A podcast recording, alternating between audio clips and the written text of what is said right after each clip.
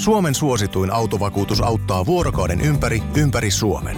Osta autovakuutus nyt osoitteesta lähitapiola.fi ja voit voittaa uudet renkaat. Palvelun tarjoavat LähiTapiolan alueyhtiöt. LähiTapiola. Samalla puolella.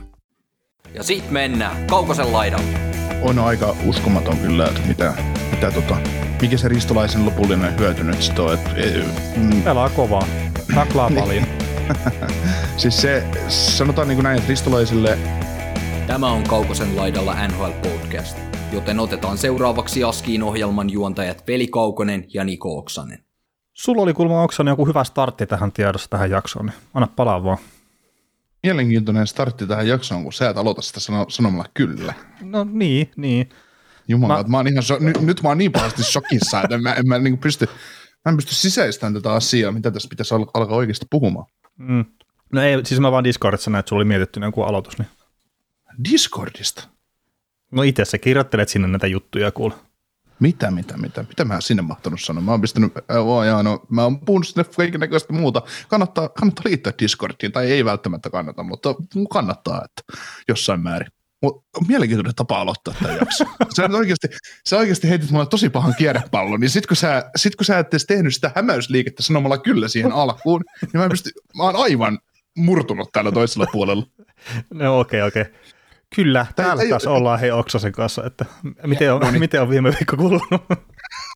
Yes, yes. No niin, nyt me päästään, nyt me päästään. Sä sait mut puhuttaa niinku moodiin tässä, että joo, jokilaiva on tässä vähän ry- jy- jyrähdellyt, että tota, Jokin, jokin laivassa on jyskyttänyt. varmaan jyskyttää edelleen, taisivat vähän yliohjautua tuossa eilen, mutta ei, ei, ei siinä mitään. Lähdetään tällaisella hyvällä energialla ja hy- hyvällä, hyvällä fiiliksellä tekemään tätä maanantai-jaksoa kaikille, mutta tosissaan niin meillä on tämä hieno veto ollut tässä vuoden tai tämän kauden ajan, ajan päällä tästä Mats Zuccarellosta ja hänen maaleista, ja nythän tällä, tällä äänityshetkellä 13.37 sunnuntai-päivänä, niin Zuccarello on toistaiseksi siinä 19 maalissa vielä, ja saavutti sen, saavutti sen, tota, sen rajapyykin, ja nyt kaksi maalia varmaan tarvitsisi vielä tehdä, että mä heitin, että et, et, et, et, et sä mene niin vahingossakaan vaan lahjomaan, että et saataisiin joku maali poistettua Zuccarellon nimistä pois, koska se ei jostain syystä ole mennyt Zuccarellosta sisään, että et 21 maalia, niin kahta maalia sieltä ei niin jälkitarkastelun jälkeen saada mitenkään pois. Niin, enkä mä tiedä tässä kohtaa enää saadaanko muutenkaan noita. Niin, mutta se on järjestelykysymys. totta, totta. Saretsburg on vetänyt vedon ja Zuccarello on ohjannut ja Kaukonen käy kertomassa, että ei muuten ohjannut. Mm. Joo.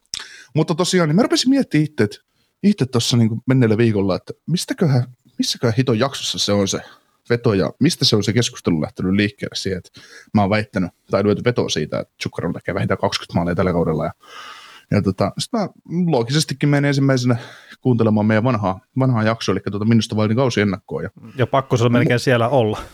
niin, mutta tässä nyt on se hauska, kun mulla ei selvinnyt vieläkään, että onko se, onko se siellä, kun mulla oli, mä olin joskus, mulla, mulla on Spotifyssa siis ää, näkyy niin pätkiä, että joku juttu, mä oon käynyt hakemassa jostain meidän jaksosta jotain juttua, mm. ja sitten mä oon kuunnellut sitä vaikka puolesta välistä, ja sitten se on jäänyt, se juttu on selvinnyt, niin siellä näkyy se, että sulla jakso on vaikka 54 minuuttia edellä.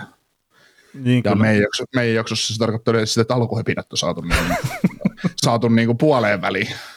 Ei, ei, kun alku, ei. Siis niin, tämä, tämä jaksohan mä te- teette otan pelkät alkuhöpinät, ettei puhuta jääkiekosta ollenkaan. No se, se just, mutta, mutta tota, kuuntelin sitten, mulla oli sitä jaksoa muutama minuutti siellä jäljellä sitä Wildia ennakkoa, ja mä kuuntelin sen siitä, siitä sitten loppuun, ja mä ajattelin, että en mä löytänyt sitä sit, sit lop, loppupätkän osalta, kun meillä oli siinä vaan, että, että kuka voittaa sen joukkueen sisäisen maalipörssin ja pistepörssin, ja monemmat oltiin sitä mieltä, että Capriccio hoitaa sen, Mm.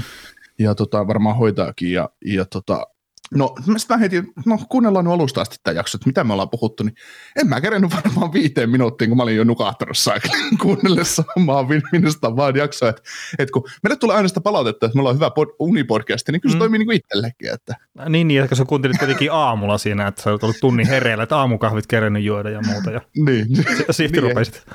joo, Ja nuka heti istualle, ei tullut edes No, se, se, juuri näin, että mulla oli se puhelin tuossa kädessä, että, että siitä niin kuin uinahti sillä mutta ei, ei siinä, että, että se nyt ei sitten selviydy vieläkään, että onko se siellä, mutta kai se siellä on. Kertokaa meille, missä se, missä se on. niin. Voidaan, Onko, voidaan onko se- tämmöistä vetoa edes lyöty? Niin, no, no niin, nyt sä voit, sä, käynyt, sä oot käynyt poistamassa sen jakson sieltä. Sä oot käynyt jälkieditoimassa sen pois sieltä, että sitä ei ole. Näin ei ole tapahtunut. Miksi mä kerron sulle, että se on ylipäätään mahdollista tehdä, koska huomenna sitä ei enää ole missään. Niin. Tämä on Mandela-efektiä pahimmillaan. Joo, Joo. mutta, siis mä en keksi kyllä, että mikä se on, se ei ole se minusta ennakko. Niin. Kerta ei me oikein missä muualla ole. No, no hyvä, että ollaan minusta mainittu näissä jaksoissa tässä kuitenkaan puolen vuoden aikana. Niin. niin, no se on kyllä. Se on kyllä ja näin, mutta No joo, Jännä mutta ei- eiköhän se teine pari maalia pitää miettiä sitten se. Tuolla oli pahoja ehdotuksia, että mun pitäisi tehdä niin monta minuuttia pitkä ylistysjakso Zukkarilosta esimerkiksi, kun montako maalia se tekee tällä kaudella. Siinä on, se, siinä, on se näin? vaara, siinä on se vaara, että mä joutuisin sitten tutkimaan jotain minusta vaadin pelaajan tilastoja ja muita, niin, niin en tiedä. aha, oliko noin? Joo, siellä oli yksi ehdotus, oli tämmöinen. Joo. Ja sitten Joo. piti kamppien mennä kävelemään takaperin, mutta et emme nyt lähdetä niin noloa tekemään, että me kopioidaan jonkun toisen podcastin juttuja, että takaperin kävelyä ei lähdetä tekemään. Joo. Me saadaan jo paljon kysymyksiä aina sen toisen podcastin mielipiteistä. Tulee me, meillä aina kysymys, niin ehkä, ehkä me ei näitä lähdetä sitten kop, kopsaamaan ihan niin paljon. Mutta mä, mä mietin semmoista, että me voitaisiin me voitais Niin siis miettiä- ei, mä, mä sori keskeytän sen verran, mutta ei ollut mikään kannanotto siihen podcastiin, mutta että jos jollakin on joku tempaus, niin ehkä välttämättä ei kannata lähteä sitä kuitenkaan puhtaasti kopioimaan sitten. Joo. Et etenkin jos on joku tuommoinen, että kävellään takaperin.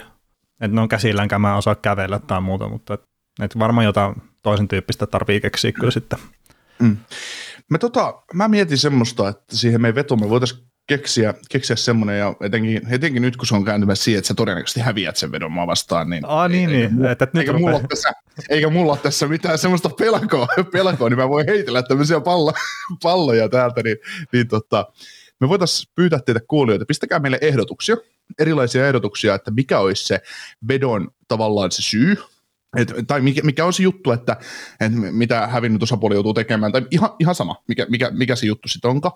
Ja kun niitä ehdotuksia tulee, niin me katsotaan siitä, öö, heitetään vaikka viisi tai neljä semmoista säädyllistä, säädyllistä semmoista hauskaa juttua, ja sitten pistetään, pistetään tota, teidät kuulijat äänestää, että mikä se sitten niistä on.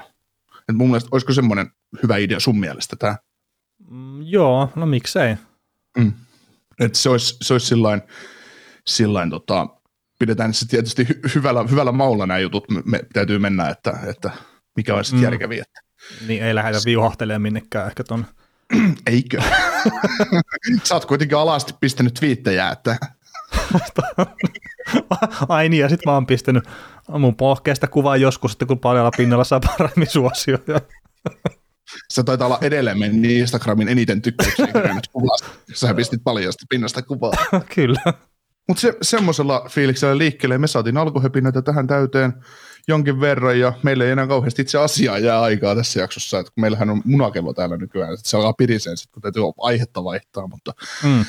mutta joo, onko meille tota, kun me, meille voi pistää palautetta myös WhatsAppissa, WhatsAppissa kaikkien somekanavien lisäksi, niin onko meille tullut tälle viikolle mitään ääniviestejä, tai koska ylipäätään on tullut joku WhatsApp-viesti viimeksi? Ah, no siis WhatsAppiin jo tuli viestiä, mutta että tuli tuolta suoralinjalta, että, että se muutamia äänitiedostoja laittoi, että mä nyt vielä tähän jaksoon saanut niitä, mutta että ehkä saattaa olla mukimyyjä-tyyppistä tuommoista pätkää valmiiksi nauhoitettuna ja muuta, niin, niin se, semmoista on tullut, mutta ei ole mitään kysymyksiä tullut kyllä sinne. Että se viimeisin taitaa olla siihen, mikä mä tein soolona, niin siihen taitaa olla viimeisin ääniviesti meillä. Joo. Näin mä muistelisin. Ja sitten sen jälkeen sähköposti on tullut kyssäreitä, tai se, mitkä säkin tiedät, mutta et niitä nyt ei käyty vielä läpi, ja mä luulen, että tässäkään jaksossa me ei oteta nyt vielä kysymyksiä, että, että olisiko se sitten ehkä tuossa ensi viikkoa, otettaisiin keskiviikolla pelkästään semmoisen kyssärijakso, ehkäpä esimerkiksi, mutta mietitään sitä Se erikseen. olla, se voi olla hyvä idea ja, ja tota, jos tässä nyt miettii vielä, että ensi viikolla on sitten kuitenkin trade deadline, että mitä, mitä siinä sitten käy. Että se on mielenkiintoista, että mihin me, mihin me niitä juttuja sitten ängätään. Että olisiko, että tehdään ma- maanantaina, maanantaille, jos tehdään jakso, niin tehdään kysymysjakso. Ja sitten keskiviikolle pudotaan, ei, mutta ei me pysty tekemään semmoista. Joo, ei siis mulla No, ei ainakaan pohditaan. ensi viikolla, ei pysty tekemään viikolla yhtään mitään, että on, on. Täytyy pohtia, täytyy pohtia, miten saadaan nämä asiat järjestyä. kyllä niin jotenkin. Kyllä ne jotenkin, ja vaikka järjestys, niin ei meitä kovin moni jää kaipaamaan. Kyllä. Mennäänkö me aiheisiin? Lämäkkiakkotolppa. No niin, tota, ketään ei varmaan kiinnosta tuo Rasmus Ristola, niin hypätään se ohi. niin, meillä on jakson nimi Flyersin pojat tai siihen, Ai on jotain siihen, liittyvää, siihen jotain liittyvää todennäköisesti. Niin, en mä tiedä, mikä sä sitten lopulta oot sinne laittanut, että se ei kuitenkaan tässä vaiheessa vielä selvää on, mutta varmaan mä Mm. tämmöistä hölisen tähän jaksoa, jos se editoi mua aina pois, niin se on varmaan isket, iskettävä siihen. Mutta en mä tiedä, ihan sama, mutta kuitenkin Flyersin pojat sai seuraa, seuraa nyt ja Rasmus Ristolainen 5 kertaa 5,1 miljoonaa jatkosopimus ja, ja tota, olen nähnyt puolustelijoita tälle sopimukselle, mutta kyllä mun suora kommentti on tähän, että uskomatonta shittiä, että tämmöinen tämmöinen soppari tehdään. Öö, no joo, siis toi on kyllä munkin korvaan aika kova sopimus Rasmus Ristolaiselle. Ja sitten tuossa on sekin, no onko se nyt sitten huono juttu vai ei, mutta siis Rasmus Ristolainenhan ei nyt ole pelannut pudotuspeleissä vielä tällä hetkellä urallaan. Ja nyt se sitten teki sen viisivuotisen lapun tonne Flyersiin ja en yhtään ihmettelisi, vaikka minä seuraat viisikin vuotta ilman pudotuspelejä. Että tietenkin rahaa saa ihan kivasti, että ei siinä mitään, mutta tuo voittaminen ei tunnu olevan prioriteettilistalla hirveän korkealla kyseisellä kaverilla. Joo, ja kyllä se, tästä lähti huhut liikkeelle silloin, mitä Fletcher on mahtanut tarjota ristolaiselle, tai mistä siellä puhutaan, niin, niin Niin kuin se oli yli kutosta. Niin, ja jos, jo, no ei se ole voinut millään yli kutosta tarjota, koska kyllähän Ristolainen olisi sanonut silloin jo jees. Joo, ja se, se oli ilmeisesti Ristolaisen kämpin vastatarjous. Että kun ekana on tarjottu Oi. jotain nelosta Flyersista, niin sitten on että ne pitäisi katsoa kutosella. Ja sitten on löydetty sieltä puolesta välistä maastoa sitten tuo lopputulema. Joo, et sitä, pal- sitä, sitä, voi käydä niin kuin näinkin sitä keskustelua. No niin, niin, niin ja sitten niinhän sitä aina sanotaan, että kannattaa pyytää ihan reippaasti enemmän palkkaa kuin mitä oikeasti haluaa, niin sitten se ottaa päästä sinne, mikä on se oikea tavoite. Pitäisikö meidän oikeasti maskerata itsestämme jääkiekkoille, että mennä tuonne Flyersiin juttelemaan Jack Fletcherin kanssa? Mm, no kyllä mulle rahaa kelpaisi. Siis toihan on Flyersin tota, organisaation tämmöinen ihan strategiakin, että rahaa kyllä on ja sitä pistetään haisemaan, mutta että mihin sitä pistetään haisemaan, niin se nyt on tämmöinen pieni mysteerio kyllä, että et mä en näe, että tuo joukkue on voittamassa Ristolaisen kanssa no oikeastaan yhtään mitään. Et sille maksetaan ykköspakin palkkaa ja se on maksimissaan ehkä kuitenkin kolmas parin pakki. No sanotaan maksimissaan kakkosparin pakki, mutta kolmospakin paikkaa se olisi varmaan ihan paras, paras sille. Ja sitten jos puhutaan, mitä kolmospakin tai kokeneelle kolmosparin pakille pitäisi maksaa, niin se siellä jossain 2-3 miljoonan välissä. Mm. Ja mieluiten joku 2-3 vuotinen sopimus, ei yhtään pidempään. Jos, jos vertaa siihen, että ö, Suomesta löytyy esimerkiksi Jani Hakanpää, pelaa hyvällä sopimuksella Dallasissa, niin eh, mun mielestä Hakanpää on parempi puolustaja kuin Rasmus Ristolainen. No siis samaa mieltä. Ja Raitin pakki vielä. Ja niin, niin, ja tota, siis mä kattelin tuommoisesta sivusta kuin Pak Aikuun, niin vähän ristolaisen näitä peliaikoja ja muita koko se uralta, että kun siellä on kivasti laitettu, että siellä on tätä parasta kolmannesta, sitten on keskitason kaveri vastaan, sitten tätä huonota kolmannesta vastaan, että miten Ristolainen on pelannut, niin se, sillä kyseisellä saitilla Ristolaisella on noin 10 000 peliminuuttia 5 vastaan 5 pelissä, ja näistä semmoinen vajaa 3900 on sitten sitä parasta kolmannesta vastaan pelattu, ja jos kiekonhallintaprosentti, eli tämä korsilukema on silloin ristolaisen ollessa jäällä 42,38, niin se ei ihan hirveän hyvä lupaile. Laukaukset sille joukkueelle, eli Buffalolle tai Flyersille 1690, mutta vastaan on tullut 2276. Maaliero on kuitenkin vain minus 38, että se on ihan mun mielestä käsittämätöntä. Mm, Ja ja sit- voisi olla paljon enemmänkin. Äh, niin, niin, ja sitten jos mennään alaspäin, että toi keskimmäinen kolmannes, niin siinä on korsi 44,38, 3500 minuuttia vähän vajaa pelannut tätä porukkaa vastaan. Sitten on tätä huonointa kolmannesta vastaan, niin 2620 minuuttia. Korsi on melkein 50, 49,37, mutta tässä on se mielenkiintoinen. Maaliero on miinus 53 tätä huonota porukkaa vastaan. Ja se on 104 tehtyä ja 157 päästettyä. Ja tämä on selkeästi huono maaliero ristolaisella. On tätä huonoa porukkaa vastaan, mitä vastaan se kuitenkin kiekollisesti pärjää kaikkein parhaiten. Mutta on siltikin negatiivinen pelaaja. Mm. Ja sitten jos mä katson tällä hetkellä, mitä Capfriendi näyttää, niin puolustajista ristolaisen palkka on siellä 53 puhtaasti Caphitin perusteella ensi kaudella. Niin sen pitäisi olla ykkösparin pakki, mutta se ei ole. Joo. Ja sitten jos Totta ottaa kai, pelkät, raitin pakit, niin sitten se on siellä 25. ja edelleenkin pitäisi olla ykkösparin pakki. Joo. Ei, ei tokikaan huonomman joukkueen ykkösparin pakki, mutta joku maksimissaan pitäisi pelata kakkosparissa ja todennäköisesti tulee pelaakin Flaresissa. Mm. On aika uskomaton kyllä, että mitä, mitä tota, mikä se ristolaisen lopullinen hyöty nyt sitten on. Että, kun... Pelaa kovaa, taklaa niin. paljon. siis se, sanotaan niin kuin näin, että ristolaisille mm, itse, on tykännyt aina puolustaa ristolaista ja sillä, sillä tavalla olemaan positiivinen hänen suhteen. Mä, mä pistin sen sen Buffalon piikkiin. Joo, joo, se, se, se olikin se joukkue ihan täys niin. sekasorto. Joo, mutta nyt se, nyt se väite on alkanut niin kuin käymään toteen, että et, et se pelaajakin ei, ei se vaan ei, ei se vaan ole top 4 puolustaja. Niin ja sitten, että, että minkä verran siinä on kyse siitä, että se ristolainen itsessään ei ole tarpeeksi hyvä puolustaja, että ne joukkueet on pysynyt huonoina. Mm. Et, tietenkin tuossa nyt on, että Ryan Elisa esimerkiksi Flyersista on ollut loukkaantuneena pääosan kaudesta, tai käytännössä melkein koko kauden voi sanoa. Niin eihän se ole hyvä juttu. Ei. Mutta siltikin se, että kyllähän tuon pitäisi näyttää säälliseltä kakkosparin pakilta, jos sillä maksetaan yli 5 miljoonaa. Ja se, Joo, ja se ei toi... ole mikään puolustus, että tuossa lappu olisi hyvä, että se tippupalkka vähän se. ne hän on alennusta, että hän jäi tänne. Hän on halunnut voittaa Flyersin kanssa. niin, niin. No olihan sittenkin joku tota... kommentti, mä en nyt ihan varma, että oliko se oikea kommentti, mutta että näin siis semmoisenkin, että, että Ristolainen ei millään jaksossa oikein muuttaa tuota Philadelphiasta pois, niin sen takia olikin kiva tehdä jatkosopimus tänne. Mistä helpommalla? No niin, no tietenkin kesälomat pysyy pitkinä ja kaikkea tämmöistä.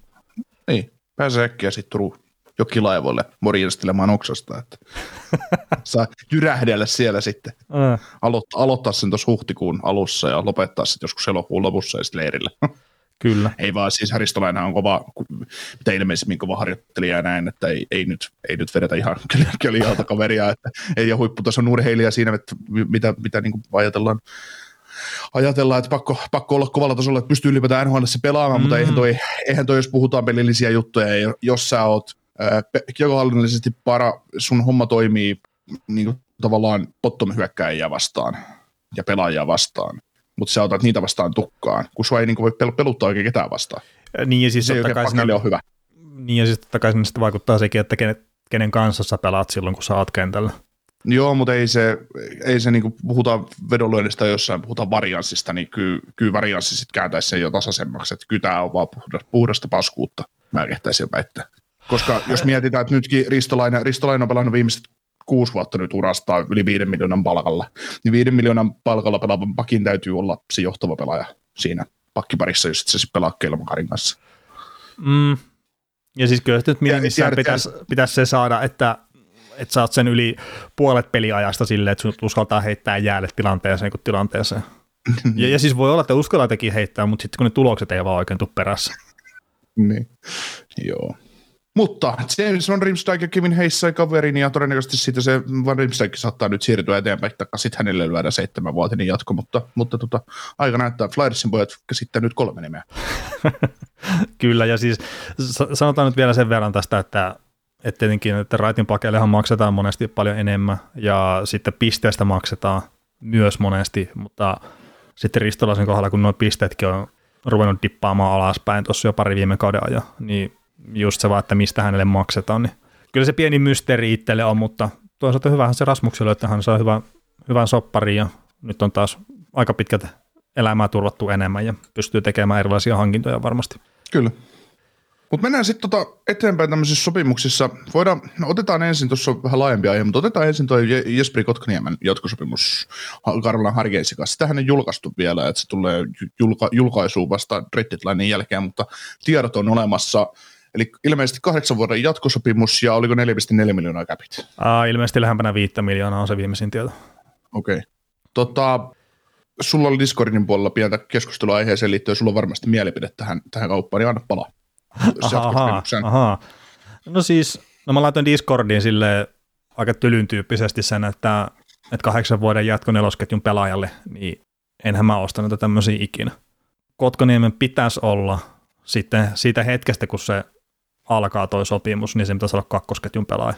Ja sitten, että onko siitä siihen, niin se on ihan silleen mielenkiintoinen, mielenkiintoinen kysymys, mutta se, mitä mä nyt Kotkaniemenkin katselin noita edistyneitä ja muita, niin sehän kyllä tuon kiekohallinnan puolesta ainakin, niin se pärjää, se on ihan sama ketä vasta se laittaa pelaamaan. Ja se pärjää se Montrealissakin siinä. Että siellä voisi olla semmoista lunastamatonta potentiaalia paljonkin, mutta mä en siitäkään huolimatta kahdeksan vuoden jatkoa tässä kohtaa, niin se on mulle se ongelma. Mulle ei se cap hit välttämättä ole ongelma, mutta kahdeksan vuotta pelaajalle, mikä ei ole Sebastian Aho tai Andre Svetsnikov tuossa joukkueessa, niin sitä vaan pitäisi yksinkertaisesti antaa, mun mielestä. Ja se on ihan sama, onko se Kotkaniemi vai onko se joku jenkki tai venäläinen tai tsekki tai kuka tahansa, mutta että jos sä oot bottom 6 pelaa siinä joukkueessa, niin sä et ole ansannut kahdeksan vuoden jatkoa. Se mm. testi minimisopparoista. se, se olisi aika kova. Joskus nähdä minimisopparilla kahdeksan vuoden jatko. Se on mm. seurasopimus. Mutta tota joo. Tot, Eikö Näsville, tekikö se Jarnkrokille vai kellekä se teki sen? Siinä joku, mitä sillä oli 1,7 miljoonaa. Ja niin ja joku kuusi vuotta. Niin. Tämä ei, siis, mitä, mitä se Järkrukki ajatteli? Mä haluan pelata siellä. Mm. Mutta tota, no joo. Ei, siis, mitä? Niin ja sitten ei saanut. Niin, laitettiin kiertoon vielä tota, Lions Draftin kautta, mutta tota, uh, tuohon Kotkaniemen soppariin tosiaan, mm, jos mietitään niin näitä pitkiä sopimuksia, mitä nuoret sentterit on sarjassa saanut, esimerkiksi Jack Hughes, puhutaan siitä tuossa vähän myöhemmin, sai todella pitkän, pitkän sopparin uh, New Jersey Devilsin kanssa, siitä on puhuttu, että uh, ylihintainen soppari ja millä näytöillä ja näin tuossa vietit Kotkaniemen ja Jack Hughesia, niin onhan siinä ihan eri, eri tason talentit oikeasti vielä. Mm. Ja Kotkaniemessäkin on tämän sopimuksen puolesta siinä on se positiivinen juttu, että kaveri kuitenkin vasta 21-vuotias, tai 22 mun mielestä kesällä. Et si, siinä mielessä ihan ok, että et, isolla sanalla jos, isolla painosanalla jos tämä kaveri alkaa lunastaa, niin kyllähän, kyllähän se on Karolainalle tosi hyvä juttu, ja ää, täytyy tietysti toivoa, että alkaa lunastaa ja nousisi, mitä mä nyt sanon, 50-70 pisteen pelaajaksi sillä keskiarvolta, jos ajatellaan pitkään, lyödään pitkään aikaväliin, jos vaikka kuusi vuotta pystyt pelaamaan semmoisella keskiarvolla, että joku kausi teet vaikka 5-5 ja joskus käyt 70 ja joskus pelaat 60 pistettä kautta ja näin. Mm. semmoiseksi sentteriksi, niin onhan tämä onhan tämä sopimus siinä vaiheessa hyvä. Mutta tosiaan se, että millä näytöllä tämä kaveri on ansainnut kahdeksan vuoden sopimuksen ja loppuelämän turvaavat rahat, niin en mä tiedä. Niin, no kai siinä sitä potentiaalia jotenkin katsotaan sitten. Mm. Että se, se, nähdään sitten niin vahvana siellä ja tosiaan näitä kiekohallintatilastoja kun katsoo, niin se on se toinen kaus Montrealista, niin esimerkiksi se on ainut, milloin on ollut korsit sitä eliittiporukkaa vastaan alle 50. Et esimerkiksi tällä kaudella se on 61,4, että se on tosi kova. Ja tämä on tätä eliittiä vastaan. Toisaalta se pääsee pelaamaan myös tosi hyvässä joukkueessa, se vaikuttaa varmasti positiivisesti tuohon. Joo. Tämä niin just Harkensin osalta tosi mielenkiintoista, että viime kesänä ne laittoi oman varaukseensa potentiaalisen tulevaisuuden franchise ykkösmaalivahdin kiertoon, koska ne ei ollut valmiita maksaa sille kolme miljoonan palkkaa. Mm. Sitten ne ottaa offersiitillä Kotkaniemen, jolla, josta ei pysty kaavailemaan millään näytöillä ykkössentteriä NHLään ja tekee sille kahdeksan vuoden jatko ja maksaa reilusti enemmän, mitä olisi tarvinnut sille maalivahdille maksaa yli kolmen neljän vuoden sopparista. Niin tämä ei niin oikein käy järkeä, että ajatteleeko Tom Tando ja Don, tai Tom Tandon ja, ja Tom, öö, tämä Vadeli, niin ajatteleeko ne sitä asiaa niin, että maalivahteja, niitä, niitä vaan niin kävelee sun joukkueessa, että semmoisen voi aina ostaa vapaalta markkinoilta. Mä niin, ja sitten tästähän on edistyneessä tilastossa jotenkin semmoinen ajatus voi olla kovinkin, että, että maalivahdista pitää, tai kannata maksaa, kertaa se vähän keskitasoa paremman maalivahin saaminen, tai silleen niin, että, että, että sillä ei ole oikein mitään merkitystä. Tämä nyt on ehkä vähän sille liian jyrkästi sanottu, mutta että vähän semmoinen ajatus on just edistyneiden tilastojen maailmassa, mitä Karolansa käytetään tosi paljon, että sillä maalivahilla ei ole oikeasti niin isoa merkitystä. Ja sitten kun se on kuitenkin loppupeleissä se ainut pelipaikka, millä on oikeasti merkitystä, kun ruvetaan pelaa voitoista ja mestaruuksista. Mm. Niin, maalivahti voi voittaa pelin ja voi hävitä pelin. Niin, se maalivahdin työstä sä saat palautteen heti. Silloin kun kaikki menee hyvin, kukaan ei sano mitään. Silloin kun kaikki menee huonosti, niin kaikki vihaa sua. Mm. Mutta se on tosiaan se ajatus jotenkin menee just silleen, että se keskitason maalivahti pelillä, niin sillä sitten tavallaan, että jos sä saat sitä sun maalivahdelta koko ajan, niin sitten jos sulla on se joukkue tarpeeksi hyvä siinä edessä, niin sä pystyt voittamaan vaikka sen mestaruuden. Joo. Mitä varmaan esimerkiksi Chicago silloin ihan parhaimmillaan, se, ei silloin ole mitään väliä oikeastaan kukaan siellä heilu. Mm. Niin sit, ja sen takia just esimerkiksi Antti Niemi ei saa ehkä sitä ansaitsemansa arvostusta, mitä se teki nhl Sehän oli jotenkin säännössä mun mielestä tosi hyvä. Cory Crawford ei saa varmaan sitä arvostusta, mikä sille kuuluu, vaikka sekin on ollut parhaillaan mun mielestä tosi hyvä. Mutta sitten kun ne joukkueet edessä on niin laadukkaita, että sitten vaan, että no, se on ihan sama kuka siellä on pyörimässä tolppia välissä. Joo, kyllä mä tavallaan se ajatuksen ostan, ostan kun ei niitä eliitti supermaalivahteja, niitähän ei kuitenkaan ihan liikaa ole. Ja sitten tulee semmoinen iso kasa massaa. Niin, no. kuitenkin, kuitenkin on todennäköisempää, että siitä isosta kassasta massaa löytyy se mestaruusjoukkueen maalivahti, kuin siitä, että se ehdoton ykkösmaalivahti koko sarjassa ja maailmassa on se, mikä joukkue voittaa lopulta. Nyt on nyt vaan sattunut käymään pari kertaa putkeen niin, että siellä Vasilevski, Vasilevski maalissa ja ihan ylivertainen joukkue siinä vielä, vielä kans, mutta, niin, mutta niin. jos katsotaan ajan saatossa, niin eihän joku mieti jotain Mark-André Fleurytä esimerkiksi. No se nyt ei voittanut pelaamalla kuin yhdestä elikapin, mutta kuitenkin niin, eihän hän, eihän hän ole ollut NHLn sanotaanko paras maalivahti koskaan. Ei, ei, ja siis, no siihenhän se perustuu aika pitkälti tuo koko homma. Mm. homma. Ja sitten se, kun löydät sen sopivan kaverin, Matt Murray nostaa käyttää, että, että sitten kun se on vain kuumana siinä sopivassa kohtaa pudotuspeleissä, niin ei sillä ole mitään väliä, mitä sitten tapahtuu sen jälkeen. Juuri näin. Mutta Kotkaniemestä ja maalivahtipelaamisesta ja sopimuksista, niin hypätäänkö Dallasiin? No, no hypätään Dallasiin. Joo. Siellä tota, no Heiskanen on pusutaudissa ilmeisesti ja on nyt sivussa määrittelemättömän ajan. No, oman aikansa. Joo. Tarkoittaa sitä, että John Glimberi ei tule kauppaamaan. Dallas on omasta mielestään menossa pudotuspeleihin edelleen. No, voittaa mestaruuden. ei, siis tota, kyllä mä uskon, että Dallas, Dallasin tähän asti on päässyt, niin hoitaa, hoitaa loppukaudenkin, että ei, en, en kyllä jaksa uskoa, että nämä jäisivät ulos. Mutta joo, kuitenkin se pari tuommoista asiaa. Mutta sitten tota, toi ehkä tärkeimmän viikolta Starsiin liittyen, niin Joe Pavelskin vuoden jatko. 5,5 miljoonaa cap hittiä ja tota, sopparissa 500 tonnia bonuksia saavutettavissa, eli jokaisesta kymmenestä pelistä, kun tulee täyteen, niin aina 100 tonnia. Et kun 50 peliä on täynnä, niin 500 tonnia bonaria tulee sitten kaiken kaikkiaan tilille ja ja näin. Mun mielestä, meneekö se näillä vanhemmilla pelaajilla nyt niin, että niille saa tehdä, antaa tuon bonuksen, tuommoisen performancen bonuksen, ja se mm. näkyy sitten vasta seuraavan vuoden palkkakatossa? No se riippuu, että miten se joukkue haluaa sen tehdä, että se on se mahdollisuus siirtää se seuraavalle vuodelle. Joo. Näin mä olen, ja siis sama myös näissä tulokassopimuksissa bonuksissa. Että tietenkin jengit pääosin haluaa maksaa ne siinä kuluvan vuoden aikana sen takia, että se sitten rasitaan enää sitä tulevaa palkkakattoa. Joo, Pavelskista oli paljon hienoja sanoja niin häneltä itseltään niin Jim Nililtä. Et Jim Nililtä, mitä luin niitä kommentteja, niin just se, että Pavelski on true leader, iso johtaja kopissa ja pelilliset näytöt on sitä, että hän luo, hän luo vaatimustasoa tavallaan koko organisaation tasolle, millainen ihminen hän on ja kuin kunnioitettu persona. Ja ne on helppo allekirjoittaa. Mm, kyllä. Et millainen, millainen, millainen tyyppi on. Ja me nähdään se tai siis mä, mä voisin jopa niin sanoa näin, jos miettii Starsia kokonaisuutena. Katsotaan, että se kaveri, joukko oli rakennettu Dallersekin ja Jamie Benin varaan. Ne kaksi kaveria johtaa sitä jengiä. Ja varmaan Jamie Ben edelleen johtaakin omalla tavallaan. Mutta, mutta mulla on semmoinen kutina, että tässä jengissä, tässä, tässä tämän hetken Starsissa, niin Pavelski on se riippakivi, joka vetää sitä joukkuetta perässä. Pavelski on riippakivi, joka vetää joukkuetta perässä. Se, se, se kivi, kivi, joka vetää sitä vähäistä, tai se on se, se, on se juhta, joka vetää sitä, sitä hemmetimoista kivirekeä perässä. Mm. Et jos Pavelski ei olisi tässä joukkueessa, niin tämä joukkue olisi ihan täyttä skeidaa. Ihan oike- Siis mä luulen, että se menisi niin. Äh, no joo, siis se voi olla, ja sitten etenkin jos katsoo tätä Robertson Hintz Pavelski ketjua itsessään, äh, niin näillähän on 5 vastaan 5 pelissä tällä kaudella huomenna niin 33 tehtyä maalia silloin, kun tämä kolmikko on kentällä yhdessä ja 23 päästettyä. Ja sitten jos kukaan näistä kolmesta ei ole kentällä, niin 47 tehtyä maalia Starsilla 71 päästettyä.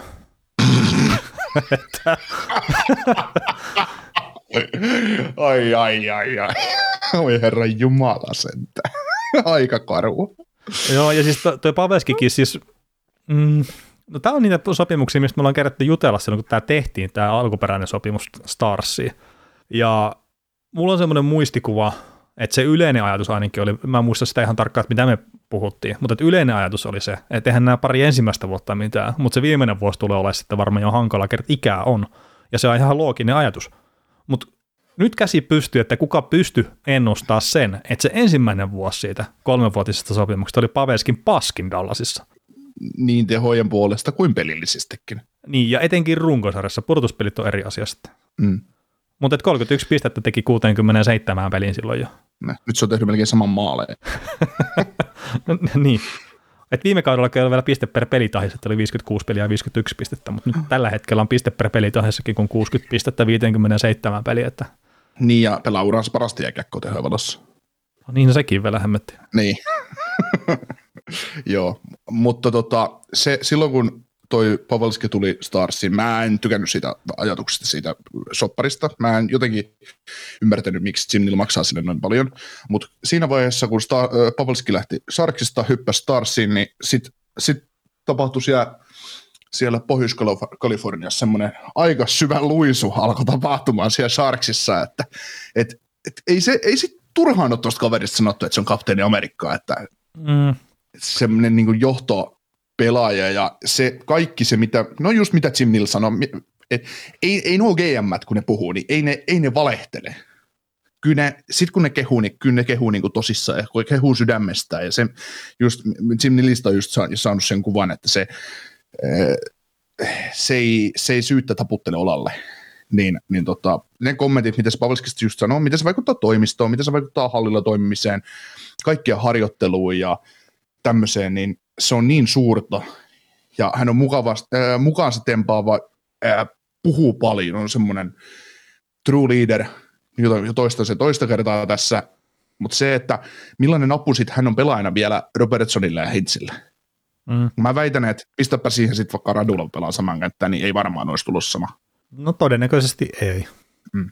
Mutta mä itse asiassa tänään huomasin miettiä, tai tänään kun tällä viikolla huomasin miettivän just vähän tähän Poveskinkin liittyen sitä ja sitten tota Vegasiinkin vähän miettinyt, että mikä siellä on mennyt päin persettä, mutta just, että minkä verran just tuommoinen pukukoppikemia ja muu vaikuttaa siihen, että millä fiiliksellä se jengi menee jäälle. Ja just esimerkiksi, että Paveski on ollut iso johtaja Saniosessa, ja no sieltä lähti Tortonikin tietenkin siinä taisi lähteä vuotta myöhemmin, mutta lähti kuitenkin myös menee sinne. Mutta se Paveski, että se lähtee Sanjosesta, se jättää ison tyhjiön sinne. Ja sitten, että pystyykö siihen nousee kukaan ja minkä verran se pitää semmoista hyvää meininkiä siellä yllä jne. Ja sitten tämä, että minkä takia mä Vegasi esiin, niin Mark-Andre Fleuristä on puhuttu sitä, että se on maailman paras joukkuekaveri. Ja sitten kun sä viet sieltä joukkueesta työpaikalta, sä viet sen tyypin pois, mikä tekee sinne työpaikalle tulemisen helpoksi. Niin just, että miten iso rooli sillä on, niin ottaako nämä huomioon tarpeeksi sitä, että, sä, että kun sä viet sen, no sä oot joskus muistaakseni Paleskiksesta puhunut sitä, että kun sä viet sen sydämen pois sit joukkueesta, esimerkiksi Sanjosesta, niin ei sillä ole mitään väliä, että vaikka se on sitten muuten se tavallaan heittomerkeissä kroppa, että sulla on jalat toimia, pää toimia, tälleen, mutta sitten kun se vedään se sydän sitä hommasta pois, niin lopputulos on pelkkää paskaa sitten. Mm. Ja vähän ja sama, mieti, sama mieti. just Vegasinkin, että siis mä en sano sitä, että Mark Andre Fleury oli sen pukukopin johtaja mitenkään välttämättä, mutta että semmoinen fiilis mulla on siitä joukkueesta jäänyt, että sieltä on henki pois tällä hetkellä. Joo, ja siinä on varmaan se yleinen otatus, että kun sulla on se yksi johtohahmo siellä, joka tekee kaiken viimitten päälle, joka antaa itsestään energiaa myös muihin ja joka on kopissa esimerkiksi hyvällä fiiliksellä aina ja joka luo siihen muihin sen, tekee niin, leipoo paskastakin kultaa tavallaan joka päivä, mm. niin onhan, se, onhan sillä valtava merkitys. Mieti, mieti esimerkiksi Sarksia ja sitä, että niillä oli se luottoylivoima silloin aikoinaan, että mm. niillä oli Couture, Pavelski, Thornton, Marlowe ja Viivas Bruce. Ja se teki tehoja, Juman kautta se teki tehoja. Ja ihan viisikkopeliä ajatellen, miettii, että Pavelski oli niiden ykkössentteri, niin siinähän oli helppo siinä taustalla jonkun Logan Kuturin esimerkiksi pelata. Kaikki, kaikki semmoinen vastuu siitä koko joukkueesta, se oli Pavelski rinnalla, Pavelski kantoi sen. No mm. sitten ajatellaan, no ei mitään, Pavelski lähti, että, että kyllä tässä on seuraava kaveri nousee tähän paikalle ja ottaa tähän haltuun, mutta ottaako, onko siitä siihen? Et en mäkään niin Logan Kuturista esimerkiksi ole ikinä kuullut mitään negatiivista, mutta onko hän sitten semmoinen pelaaja, että hän on pelillisesti hyvä, mutta nytkin ei, ei enää tuota niin tehokkaasti, mitä on parhaimmillaan tuottanut silloin, kun oli edessä se, edessä se toinen johtaja. No tietenkin, jos vielä sitä ylivoimasta 50 pinnaa pois, niin se, sekin saattaa vähän niihin tehoihin vaikuttaa. Joo, totta, totta kai, mutta ainahan tulee uusia pelaajia myös. Että se, no se joo. on, että, että kene, kene, kenestä täyttämään niitä aukkoja, mitä jotkut jättää, ja toiset jättää isomman kuin toiset pienemmän. Mm. Pien. Ja, ja siis toki, mä nyt taas kierrän takaisin siihen Flööriin, mutta että just, että jos sulla on se kaveri, mikä tekee kaiken tavallaan oikein, ja sitten kaikki muut pelaat katsoo, että, että tämä on se meidän kaveri, ja tämä tekee kaiken oikeasti, vaikka se saa välttämättä aina niitä pelejä, mitä sen pitäisi saada, niin se tulee aina hymyhuulolla hallille ja muuta, ja sitten sekään ei riitä, ja pistetään kaveri kiertoon. Ja sitten kun Vegasissa on muutenkin vähän sitä hommaa jo, että siellä pistetään sitä kaveria kiertoon, ihan sama miten sä esiinnyt. Ja se tulee jatkumaan kerta, ne on kusessa niiden palkkojen kanssa ensi kaudella. Niin nyt jos ne tällä kaudella voi olla mestaruutta mitä vähän epäilen, niin sitten ne ei tule voittaakaan sitä. Joo. Mutta joo, siis Paveski-sopimus, yllätys. Että kyllähän kolme vuotta sitten mietittiin, että kyllä tämä rupeaa laskettelemaan varmaan sinne aurinkolaskua kohti, mutta paskan marjat. Ja Paveski ja Hintz ja Robertsoni, niin yksi vanha on parhaita ketjuja.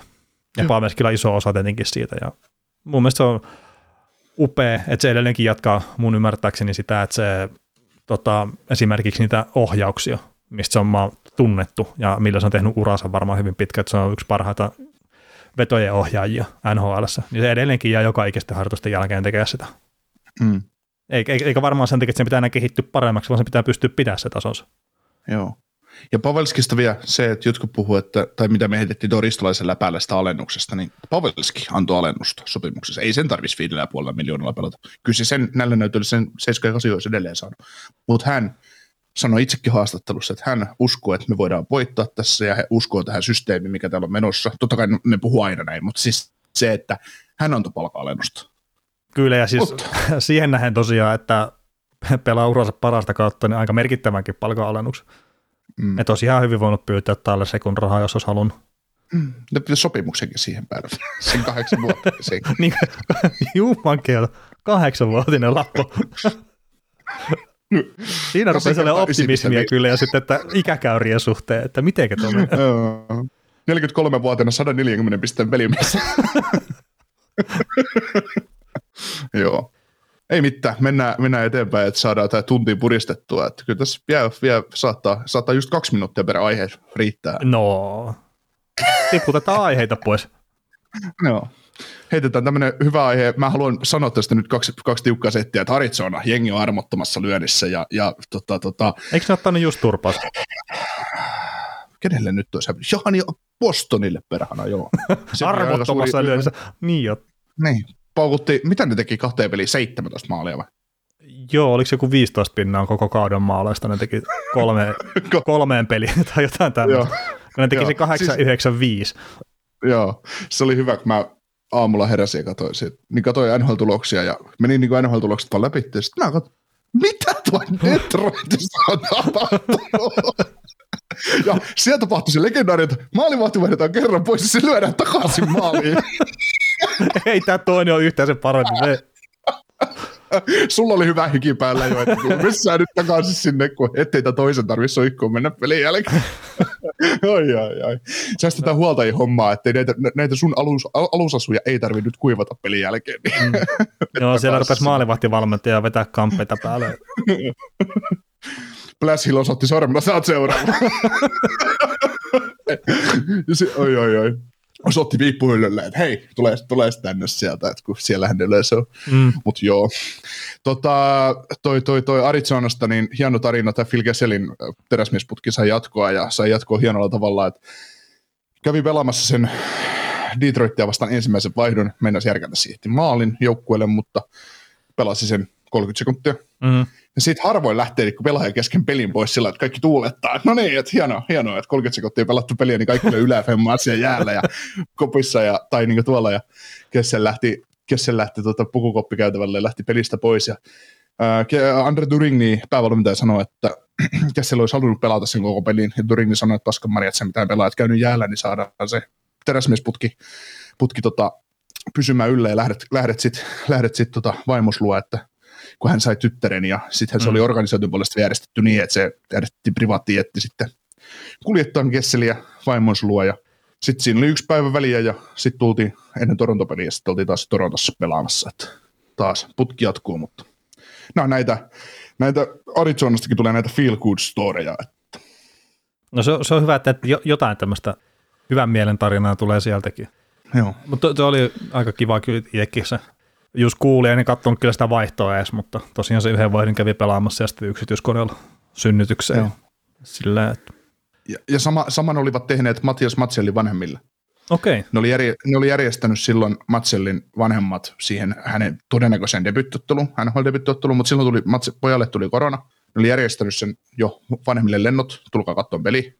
No sit, no peliä ei tullut ja, ja vanhemmat takaisin. Nyt oli sama juttu, että kun peli oli, niin ne oli järkännyt Arizonaan lennot ja pääsi sitten vanhemmat ikuistaan, ikuistaan homman. Että tosi hieno, hienoja juttuja, että Joo, ja Matsellikin nyt on viisi peliä pelannut ja 1 plus 3 tehot, että ihan hyvin on aina lähtenyt toi homma pyörimään.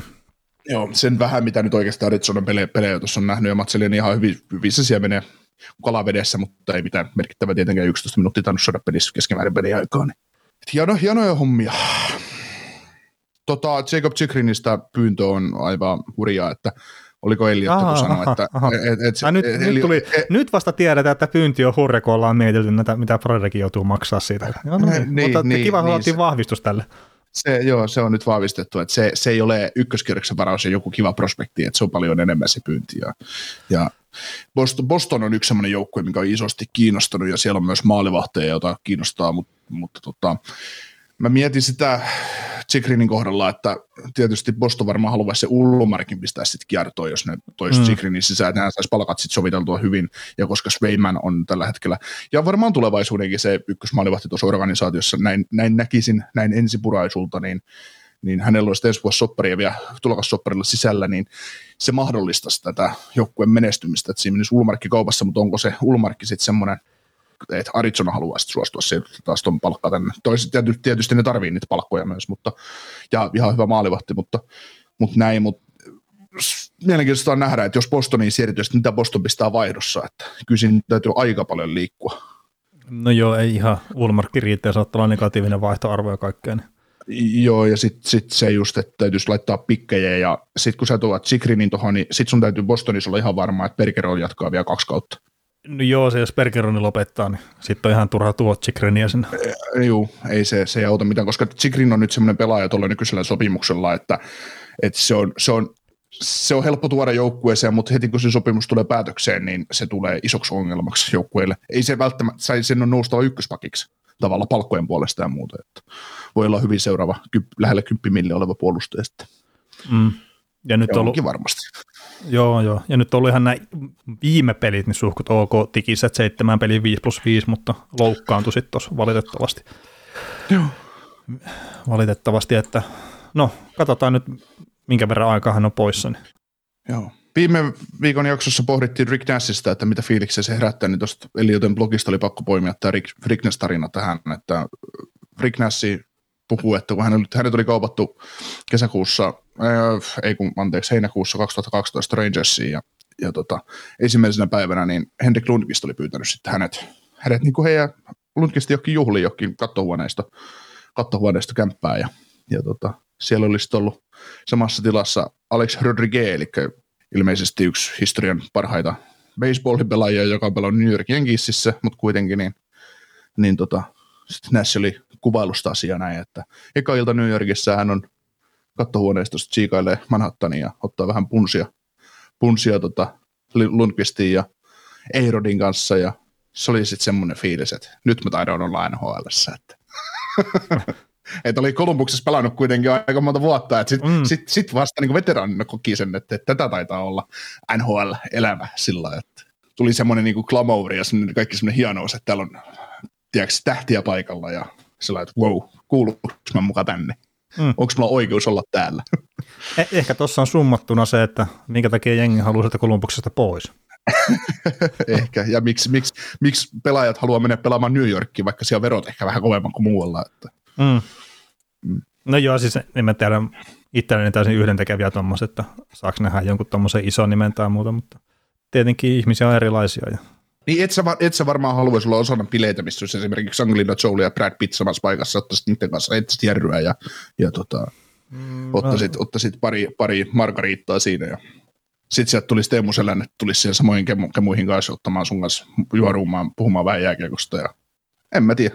Niin, no, siis, no Brad Pitt ja Angelina Jolie, niin ne on ihan neverheard mulle, mutta niin. no ei oikeasti.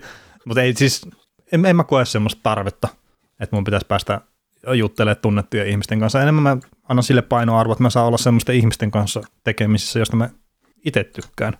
Hmm, joo, se on ihan totta jo kaikkien elämässä. Mutta siis ne on semmoisia aina, joskus tulee semmoisia wow-efektejä, että, että tota, hitto, että toi sanoo moro mulle. Mm. joo. Tota, mitäs, Minusta Wild, Kirill Gabritsov seurahistoria seitsemäs pelaaja, joka on 30 maalin joukossa yhden kauden aikana, kertoo aika paljon Wildin organisaatiosta. Mm. Joo, ja sanotaan tästä Minusta vallitsi nyt samaa hengenvetoa, että siellä seurahistorian kaikkien aikojen kovimman pelaaja ja tulee olemaan muuten vielä kymmenen vuotta ainakin kaikkien aikojen kovin pelaaja ihan sama mitä Kaprizov tekee, niin Mikko Koivun paita nostetaan kattoon sunnuntaina. Joo. Et se, se on mun mielestä paljon merkittävämpää kuin se, että onko Kaprizov onnistunut tekemään 30 maalia vai ei. Mm, Etenkin kyllä. kun 30 maalia, sori nyt vaan se ei ole mikään raja maalintekijältä. No se, se on sitä just. Kertoo organisaatiosta, että tässä organisaatiohistoria se, seitsemäs pelaaja, joka rikkoo yhden, maa, yhden kauden aikana 30 maalia. Niin sillä, että mitä mun, mun tykönäkin semmoista porukkaa kahvilla saakeli, ketkä 30 maalia. No joo, mutta siis mietin nyt sitä, että siellä on kuitenkin aikana, kun siellä on niin puolustuspoitteisesti menty, että koko seura ei tehnyt 30 maalia kauden aikana. No se, se on vielä. Okei, ei ole, tehtykään 30, ei ole tehtykään 30 maalia niitä äkkiä. Että. Niin. Voittanut silti 45 peliä, että ollaan menty pilkuilla aina, mutta niitä ei lasketa. No, mutta siis se on ihan kammottavaa, että miten paljon kaporikkikin olisi tehdä parhaillaan teho, jos olisi ollut vähän parempia pelikavereita ympärillä ja vähän enemmän annettu lupaa hyökätä. Mm. Et siinä on kuitenkin tällä hetkellä edelleenkin se tuon seurahistorian lahjakkain pelaaja. Kaprizov on kyllä lähellä sitä. Mieti, kun kuva oikeasti se Slovakia ykköskenttä oli, oli se Kaporik, Demitra, Hoss. Se, oli, se on varmaan, jos miettii, niin kyllä se semmoinen eräänlainen ko- koivulehtinen sellainen on. Mm, kyllä. Niin kuin taas toisessa mit- muodossa, että ollut kova, kova pamppu, mistä ei paljon ole puhuttu. Sitten Nopea uutinen tuolta, että Mark Staali sai tonnin täyteen Detroitissa, että eka veljestrio, jolla to, tonni täynnä, eli Erik Staal, Jonas Staal ja Mark Staal. Ja nyt tässä on ollut epämääräisiä huhuja, että Staali voisi siirtyä Karolainaan, tai niin Mark Staal voisi siirtyä Karolainaan, ja sitten sainaisi vielä Erikin siihen kylkeen. Ne olisi kaikki samassa jengissä loppukauden ajan, mutta ei Niin. Mark ja Erik ei mahdu pelaamaan, mutta ei kai sillä ole väliä. niin, olkaa nyt, nyt läsnä. No itse asiassa Mark Stahl on syvä parin pakki mihinkä tahansa tuommoiseen joukkueeseen. Kyllä joo, niinhän mä oon sitä jossain vaiheessa kohta spekuloinutkin, että, että kyllä mä uskon, että kun hänellä on se no movement clause ja sopparissa ja kaksi milliä taitaa olla cap hitti, että jos tulee mahdollisuus siirtyä Stanley Cup contenderiin, niin onhan tuo kaveri hy- hyvä istumaan tosiaan joko katsomassa olemaan varalla tai just kolmas pari, että, mm. että why not, kun vaihtoarvo ehkä kolmoskerroksen varaus. Ei, Joo. mikä jottei. Joo, ja Jared Stahl on nyt se musta hevonen tässä veljeskatrassa, että ei ole paljon peliä NHL puolella tullut. Siinä on varmaan kiva joulupöydässä silleen kysellä, että niin, miten teillä on pelit mennyt ja muuta. Tavallisissa perheissä on lääkäreitä, lakkimiehiä ja sitten yksi rekkakuski, niin täällä on NHL jääkäkkoilijoita ja Stanley Cup-voittajia ja sitten on, sitten on, sitten on, sitten on. no, no, joo, siis hemmetin hyvä tuossa jääkiekkoilehän sekin, että on päässyt kuitenkin kokeilemaan NHL no. ja kaikkea. Hughesin veljekset voi olla aika kovasti tuossa kun ruvetaan 15 vuoden päästä, kun tehdään edelleenkin tätä podcastia, niin mm. ruvetaan summailemaan, että mitä Hughesin veljekset on sitten saanut aikaan. Kyllä. Tota, Coloradosta tuli ikäviä uutisia, Landeskuk ja Girardi, molemmat autot, nelisen viikkoa sivussa. Landeskuk on jossain pienessä polvileikkauksessa, että en mä tiedä. Joo, ei kulma ole ACL, vai mikä? Niin. Joo, se muistaakseni jo, niin, mutta siis sivusiteitä vai mitä no jos siis... olisi ACL tai MCL, niin se olisi pelaisi seuraavan kerran lokakuusta. No, no joo, joo, mutta siis se, että pie, pienimuotoinen polvileikkaus ilmeisesti on kyseessä, ja mä veikkaisin kyllä, että se on pudotuspelissä viimeistään mukana. Mä luulen, että se ei pelaa enää runkosarjassa tällä kaudella kuule tuo kaveri, että niin meinaatko, että olisi ajoitettu leikkaus silleen? Mitenköhän mahto, mahto, mahtoiko sattua, että vaikka, vaikka tietysti ikävä loukkaantuminen ei siinä näin, mutta miten, miten et, mahtaako kuntoutua enää runkosarjassa mennään peleihin, että kuntoutus saattaa nyt vähän venähtää, että kuis, no niin. kuis sattui, että kun just seitsemän miljoonaa on kuitenkin palkkaa kaudessa, että et, ja just sillä viikkoinen trade deadline, niin mä menen tuommoisen pienimuotoisen polvileikkauksen, sillä että voin, voin kertoa urheilijoita tuntevana, jonkin verran urheilijoita tuntevana ihmisenä, että yksikään polvileikkaus ei ole helppo. Mm ei, ei tämä on siis, siis ikävä asia, että tulee loukkeja ja tämmöisiä, mutta tämähän on, ei, eikä, ei ne tee kummalla pelailla runkosarjassa enää mitään. Niin ja siis mulla se käsitys, mikä saattaa olla nyt huomioon täysin väärä, mutta mulla on se käsitys, että Landeskog on polven kanssa ollut pitemmän aikaa jo, että se on vähän vaivannut. Ja että Joo. nyt ilmeisesti nähtiin se siis, että tilanne on semmoinen, että se voi hoitaa kuntoon. Että jos olisi ollut erilainen, niin sitä olisi välttämättä nyt vielä tehty. Että tämä on se Joo. mun käsitys, tämä saattaa olla huomioon täysin väärä. Joo. Mutta katsotaan, mitä siirtotakareilla tapahtuu. Että sitten tietenkin, jos ne ei hommaa ketään isoja nimiä, niin sitten Landeskogkikin voi tulla hakea pelikuntoa siihen vikalle parille viikolle vielä. Niin, no se, näin siinä käy. Näin siinä käy. Pavel Frankuus sai kahden vuoden jatkosopimuksen ja käppitti on kaksi miljoonaa. Mitä mieltä sä siitä No aika riskitön mun mielestä. Frankuusilla on niitä loukkaantumisia jonkun verran, niin ei ole oikein nähty sitä tasoa, mutta mun mielestä hyvä kakkosmalli, ainakin tähän asti NHL. Voisi nostaa tasoa, jos pistäisi Räpsen oikeaan käteen. Tai oikeasti vasempaa käteen, mutta Mm. olisi helpompi ottaa kiinni.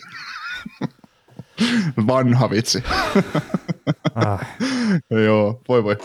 Tota, niin, tuossa oli tuommoisia pienempiä aiheita, mutta sitten Torontosta maalivahdeilla vähän tullut taas perseä olla, että Jack Campbell otti vähän hittiä ja Ghost Campbell pois. 4 Öö, siis oliko siitä nyt mitään, mutta kylkiluu taisi olla hajalla, Joo, muistaakseni. Se on kiva mennä maaliin. No joo, joo, sinne heilumaan, mutta et se on, enemmän tai vähemmän se on mun ymmärtääkseni taas siitäkin, että mitä, mikä on kipukynnys. Mm. Mutta niin, eiköhän se nyt joku sen viikon ainakin tuossa ole. Sitten se on vähän silleen ikävä toi kylki, kun ei sitä voi oikein voi teippaillakaan, että pysypä siinä. Mm. että ei, ei, voi oikeastaan muuta kuin ootella. Joo. No sitten taas Peter Mrazek ei saa silmiäkään kiinni. Joo, Hän on nyt valvonnut taas aika kauan. no ilman, kun se ei tule koppiakaan, kun se pitäisi kuunnella meidän podcastia välillä. No, niin. Heti tulisi uni. tulee, tulee intro saakeli, niin saman tien, saman tien pää notkahtaa, silmät menee kiinni, mutta, mutta joo. Siis tässä on just se äh, tavallaan Toronton omanlainen ongelma myös mun silmissä, että, että se on tavallaan avohaavaa, yritetään korjata laastareilla, että ei mun mielestä joku Marsekin hankinta sillä sopparilla vielä, mikä sillä on, niin se oli, sanotaan näin, se on, sit, no, se on aina hyvä sit, kun tarttuu, mutta uhkakuvia oli myös jonkin verran ilmassa ja uhkakuvat taitaa käydä toteen. Mm. Ja siis tässä nyt tietenkin, että, että nämä maalivahdit nyt ei ole jo tietenkin ollut sillä tasolla, mitä esimerkiksi Campbell oli siinä alkukaudesta parhaimmillaan, mutta tuo joukkueen pelaaminen on myös mennyt semmoista, miten se nyt sanoisi, upporikasta rutiköyhää tyyppiseksi pelaamiseksi taas vähän enemmän, että, että varastetaan vähän sitä puolustamisesta, ei pysy se keskusta tukossa ja tulee niitä vastahyökkäyksiä, ylivoimaisia omia ja kaikkea tämmöistä, niin siinä maalivahditkin näyttää aika paljon huonommalta kuin mitä ne saattaisi ehkä oikeasti olla. Joo. Että se siis tuo joukkue pelasi tiiviimmin alkukaudesta kuin mitä se pelannut tällä hetkellä, ja se on ilmeisesti ihan tilastollisestikin todistettavissa, mutta mä en ole itse tehnyt sitä tutkimustyötä.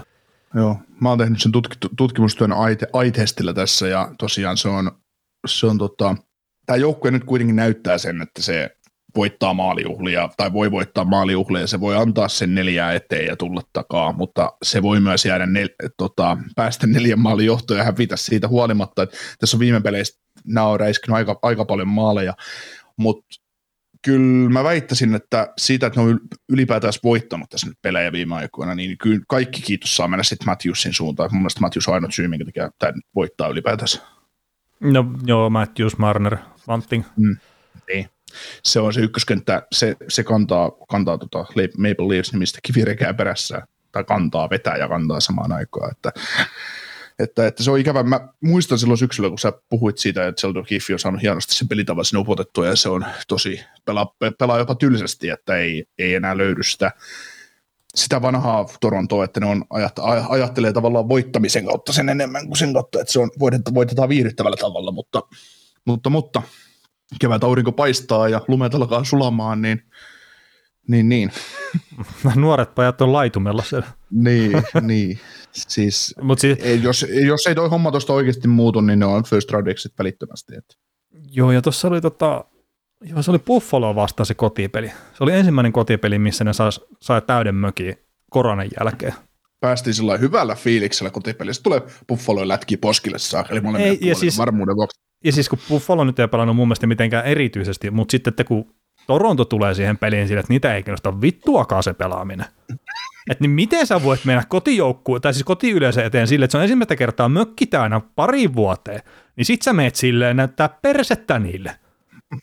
niin et sä nyt semmoista hemmetti tee. Ja sitten kun se seuraava peli oli ihan yhtä karmeta paskaa Vancouveria, kun oli siinä. Mm. Ja sitten kun ne ei ole pelannut hyvää kotipeliä nyt tässä varmaan tämän vuoden puolella, Mm. No tämä nyt saattaa olla liiottelua kertaa tässä, nyt mennään kuitenkin maaliskuun puolta väliä, mutta siis miten voi olla tommonen? Mm. Et siellä ihmiset Se on- maksaa aika isoa rahaa niistä lipuista ja nämä jätkät on, että no ai täällä piti pelatakin. Mm. On se. Täytyisi jo, jo, jostain syystä se homma tavallaan rakoilee. Mä en niin tiedä, mistä, mistä, mikä se syy on. Että. Niin no se varmaan, jos sen tietäisi, että mistä se johtuu, niin kyllä mä luulen, että ne siellä Torotossakin olisi sen korjannut. Ja... Otetaanko me Toronto, Torontoon semmoinen tarkempi käsittely esimerkiksi valmen, valmennuksen näkökulmasta tuossa tämän kauden jälkeen, että jos lähdetään vielä taas jä, jälkikäteen jeesustelemaan siitä Babcock Keefe vaihdosta. En mä tiedä, onko tämä, onko tämä joukkue ottanut esimerkiksi isoja steppejä sen jälkeen eteen, kun ne pisti Babcockin kiertoon. No, Me, me, me, siis keskusteltiin paljonkin siitä silloin, että mä sanoin, että ei mun mielestä Babcockin, Babcockia kannata ihan tuosta noin vaan. Toki siellä oli omat kriisinsä silloin, mutta, mutta se, että no siis se, että jos Babcock tai joukkue ei ollut enää valmentajan näpissä, niin sillä on mitään merkitystä. niin, niin, niin. Niin, no joo, sillä tavalla joo. Ja tietenkin toi Kief on tehnyt ihan hyvää tulosta, että 37-16-5 on tällä hetkellä tuo saldo, että se nyt on huono, mutta tietenkin tällä hetkellä taas, kun tota joukkuetta ei tunnu hirveästi napostelevan se perusasioiden tekeminen kunnolla, niin on nyt iso kriisi. Et Toronto on se ainut joukkue, mikä ei voi treenata kovaa ja jolla saattaa tulla, saa tulla suontovaiheita. Että tämä on se ainut joukkue koko sarjassa, jolle sitä ei suvata. Florida, jos menee pari peliä huonosti, no ei niillä ole mitään väliä enää tässä kohtaa peleillä. Torontolla menee pari peliä huonosti, niin se on maailmanloppu. Ja, ja sä, sä meet Niko kuule ihan siihen samaan. No sitä mä just, vi- just viime, viime vai pari viikkoa sitten taisin sanoa, että mä tunnen sen piikin kyllä sydämessäni, mitä painot tällä, tällä hetkellä. Joo, mutta ei siis se Toronto tavallaan, minkä takia, minkä takia sitä tuossa nosti esiin, niin vähän se ahdistaa tavallaan se tyyli siinä, että, että kun ne ei ole sillä tavalla, se ei mun mielestä näytä siitä, että se olisi sen treenijumin takia tavallaan se juttu, vaan se, Ei, että en mäkään usko, että siinä on Niin. mitään treenijumia, minkä verran on ylipäätään treenaamissa, kun nähän Torontokin on melkein joka toinen päivä joutunut pelaamaan. mm, Et mä en tiedä, minkä verran tommonen sitten vaikuttaa, että Torontokin on, kun ne olympialaiset peruuntu, niin nehän on pelannut rästipelejä paljon ja tuolla on monta muutakin jengiä, mitkä on ollut rästipelejä paljon ja jossakin joukkueessa rupeaa olemaan loukkaantumisia nyt enimmissä määrin. Esimerkiksi sulla sillä taitaa olla puolet pakistosta sivussa tällä hetkellä. mm. Että minkä verran tommoset vaikuttaa sitten siinä, niin nekin on ihan mielenkiintoisia. Joo, Losista tänne soiteltiinkin jossain vaiheessa, että tarvitsisi vähän fyysistä kovuutta sinne takalinjoille, mutta, mutta mä sanoin, että mä oon nyt estynyt, että mulla on tässä muuta, muita suunnitelmia. Tässä pari podcastia pitää äänittää. Muuten olisi voinut et- tulla, että, että rahallekin olisi tarvetta kyllä. Rob, Rob Blake sanoi mulle puhelimessa, että kirjoita YouTuben Rob Blake Highlights ja toteuta sen, se riittää. Sitten, mä- sitten mä ilmoitin, että en mä pysty muuta kuin lasista ulos. No se riittää. Mm, jos osuu Mutta yksi, y, mut yksi hitto. mun luistimet täytyy tulla sitomaan, koska mä en enää yltä varpaisiin. Vähän semmoinen leuhkana heti jo silleen, että mä itse olen mieluistimia sidoa. Muut kattelee sille, Doug tietenkin vetää sen luistimia vähän kirjoit, mikä äijä tää on? Nyt on varmaan pelimies. Joo. Oi, oi. Sitten tänään soitellaan sen jälkeen. Naamallisia, voi jumala. Voi voi. Oho. Tota, meiltä tuli öö, hienoa, hienoa palautetta kuulijoilta, ja missä puhuttiin, että Jack Hughes olisi yli, ylihintainen, ylihintainen sentteri ja näin, näin mutta tota, mä halusin... Tulokas sopimuksella pelannut aika kovia sanoja. Äh, niin, niin, Yli, ylihintainen sentteri ja näin, mutta me ollaan puhuttu Jack Hughesista paljon ja me ollaan kuuluttu siihen Jack Hughes fan clubiin niin sanotusti ja sä oot, sen, sä oot meikäläisen vetänyt siihen mukaan ja Niin mä oon Tässä on- puheenjohtajana, sä oot sihteerinä. joo, mutta mä harvemmin kirjan kuitenkaan yhtään mitään, että mä otan vaan puheluita ja ohjaan ne sulle, mutta, mutta tota, jos miettii, että Jack Hughes 21 vuotta mittariin tuossa toukokuussa ja tälläkin kaudella 38 peliä ja 39. Joo, niin on tullut peli, peli lisää mittariin tämän Mm. kirjauksen jälkeen ja pisteitäkin on ehkä tullut, Ei ole en tiedä, 40, mutta kirja, 44 pistettä. niin no, niin edelleen, Kyllä. 39 peli 40, 44 pistettä, niin ja no miinus 10, ei yhtään jäähyä, 19 minuuttia per peli peliaikaa ja, ja tota, 5 vastaan 5 pelissä, jos on 44 pistettä tehnyt ja tota, niistä on 32 tehty 5 vastaan 5 pelissä ja 12 ylivoimalla, niin ei se nyt ihan, ihan tota huono kaveri ole. No ei, siis Et- siellä se eka kaus voi sanoa oikeastaan, että, että siinä se nyt ei vielä riittänyt. Että se oli fyysisesti selkeästi raakina. Niin. Mutta sen jälkeen Viime mun mielestä koko ajan selkeästi eteenpäin. Pelillisesti siis. Joo. Joo, ja nyt jo mun mielestä toteuttaa todella, todella kovalla tasolla ja pisteet, pisteet seuraa näyttöjen perässä ja sopimus lähtee ensi kaudesta päälle, niin ky- kyllä mä voisin jo sanoa, että ensi kaudella Jack Hughes on ihan se 8 miljoonaa sentteri tehoja ja muiden puolesta. Et Devils on vähän semmoinen joukkue, että Devilsissa saa tehdä ihan mitä vaan, että sielläkin on kaksi ylipiste per pelimiestä, mutta ei niistä kukaan mitään mainitse. Tiedätkö, kuka on toinen? Öö, siis Jesper Prattikohan se nyt Se on jotenkin ihan hämmentävä hyvä noissa kaikissa edistyneissä tilastoissa. Joo, Mutta... se, no, se on itse asiassa pistepörssijohtaja. Ah, no niin näköjään No. onkin. No. Kukas on tehokkain puolustaja? no, no, nyt mulla on tämä tietenkin auki tässä, mutta jo ei ole Doki Hamilton. Mutta Niin. tämä oli itse asiassa hauska, tämä Demon Seversonista, niin oli joku tämmöinen läppäkin, että, että hankippa joukkueeseen Doki Hamilton tai han, hankippa McCarr tai hanki, hanki vaikka huippukuntoinen Bobby Orr, niin sä huomaat, että Devilsissä Devon Severson pelaa kuitenkin eniten peliminuutteja puolustuksesta.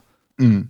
Et se on käsittämätön, että se on taas peliaikakunkku tuossa jengissä. Ja siis se on hyvä puolustaja, mä nyt sitä, sitä sanon, mutta pitäisikö se olla peliaikakunkku tuossa joukkueessa, niin ei välttämättä. Toki siinä saattaa vaikuttaa myös se, että se Hamilton puuttu sieltä jonkin aikaa. No joo, se joo, joo, se on. Ja, ja se, että kyllä toi Damon Sever- Severson, niin hän alkaa olemaan semmoinen omanlainen nykyajan Scott Stevens ikoninen Devils-puolustaja, että hän nyt kuuluu siihen joukkueeseen. Et, et jos sun täytyisi ni- jou- joukkueessa nimetä joku, että mistä sen tunnistaa, no se kertoo just Devilsista aika paljon, että mistä sä sen tunnistat, niin jos se nykyjengistä täytyy joku sanoa, no Damon Severson, Mm, no kyllä mä varmaan laittaisin siihen Jack Hughesiin itse. No joo, totta, joo, totta kai niin kuin sillä, sillä mutta se, että Damon Sivers on pelannut siellä varmaan 90-luvulta alkaen. No, ei nyt Ei vaan ihan. ehene. ei nyt ihan. Joo. 27-vuotias, niin jo 90-luvulla aloitti pelailemaan siinä. Otti silloin jo avauspelin haltuun. Mm. Mutta siis sehän on ihan mielenkiintoinen, että se on tällä hetkellä esimerkiksi ykkös ylivoimassa se viivamies toi Severson. Että se ei ole Doki La- Hamilton. Laakosuhka, taitava liikkumaan luistimilla painamaan vetoa ensimmäisestä pu- puolustajasta ohitte aina maalille asti. Eikö puhuinko mä Hamiltonista? niin mä just silleen, että ai Hamilton ei ole noita. se on tehnyt kuitenkin enemmän maaleja kuin Severson. Joo. Yhden. Totta kai ensi, niin, ensi kaudella se nyt realis, realisoituu varmasti viimeistään sitten. Kuka on peliaika hunkku ja kuka on tehokkain kaveri. Ää, niin, Tai Smith. Niin, aivan. Ja siis mä luulen, että tuossa se Hamiltonin loukkaantumisen aikana, niin olisiko ne saanut se ylivoimasti jotenkin pyöri, pyörit ton Seversonin kanssa, niin sitten ei lähdetä vaan rikkoa sitä. Joo. Mutta joo, Tota- siis Jack Hughesin kohdalla niin ei mulla ollut missään kohtaa mitään epäilyksiä, että mun mielestä se on ollut tosi selkeää koko ajan, että se ennemmin tai myöhemmin lyö itsensä tehollisesti läpi ja se on mun mielestä tapahtunut nyt tämän kerta. Noin puolet kaudesta pelillisesti, Hyysillä, että se on 39 peliä, vaan sillä oli se loukkaantuminen alkukaudesta, mutta 44 pistettä, niin yli piste per peli tahtia tosiaan, että se on mun mielestä se minimivaatimus siltä tästä eteenpäin, että se on se piste per peli kausia, ja mä en ihmettele, vaikka 100 pistettä tulisi jo ensi kaudella mittari. Joo, ja se kertoo jo myös tästä nykyisestä, miten Devils onnistuu rakentamaan sitä tulevaisuutta nyt hienosti näillä pitkillä sopparilla nuorille pelaajille. Vaikka saa ehkä vähän rahaa, rahaa mutta jos mietit just sen, että sulla on Hissier ja Hughes ykkös kakkosentterit 15 miljoonalla kiinni seuraavaksi sadaksi vuodeksi, niin mitä ihmettä. Siis sähän voit, sä voit niinku nauraa muille joukkueille, että, että hetkonen, että meillä on tässä aika kovat kaverit, että nämä, nämä liidaa edestä meidän jengiä. Että. Mm. Kyllä. Joo. Otetaan jakson loppuun Patrick Laineesta muutama äh, tilastollinen juttu. Ja Patrick Laine Miksi herättää ihan vaan huvia urheilun vuoksi. Siitä on aina vaan puhetta hänen näistä sopimus, sopimushommistaan ja, ja siitä, että millainen lappu pitäisi tulla ja miten, miten tämä kaveri pelaa ja miten se pelaa suhteessa muihin. Ja, no sä kaivoit siitä ihan hienoja, hienoja tilastoja esiin ja mä oon ottanut itse sellaisia vertailukohtia, että kun puhutaan tämän herran jatkosopimusneuvotteluista, että verkkaa sitä, että, että jos jotkut puhuu vaikka, että tulisi, tulisi saada vaikka kuusi vuotta tai kahdeksan vuotta sillä kahdeksalla yhdeksällä millillä, niin jos sä vertaat ihan näiltä sanoilta jokseenkin vanhempaan pelaajaa, mutta jos vertaat just Huberdoita ja Kutserovia, no Kutserovilla on sillä, sillä tavalla vähän parempi, kun se sopimus on vähän tuorempi, mitä Huberdoilla nykyinen soppari. Mutta näitä Mark Stonea ja kumppaneita, sä vertaat niitä sop, sopimuksia niin kuin keskenään, niin se olisi vähän kurjaa noita muita pelaajia kohtaan verrata sitä, että täällä tavallaan Van Trick Pony saa sen saman, mitä oikeasti eliittisen laitahyökkäjät sarjassa. Ja kun edelleen, no Patrick, Patrick Laineen pelaamista voidaan aina keskustella, että hän on hyvä syöttäjä, niin kuin kaikki tietää, että hän, hän pystyy rakentamaan yksittäisellä syötöllä peliä ja luomaan jonkun maalintilapaikan joskus tai jo- jonkun tilanteen, mistä tulee maali. Mutta kun ne avut alkaa oikeasti olemaan siinä. Ja sitten tosiaan, sulla oli sitä hienoa tilasto, tilastofaktaa niin kuin maalimääristä tiettyjen pelien välillä, missä vaiheessa uraa. Ja nytkin on, Laineella on ollut tässä hyvä putki, kunnes nyt otti sitten vähän osumaa, niin silti, silti tota, tulokaskausi on edelleen se pahvin kausi, milloin hän on oikeasti ollut parhaimmillaan.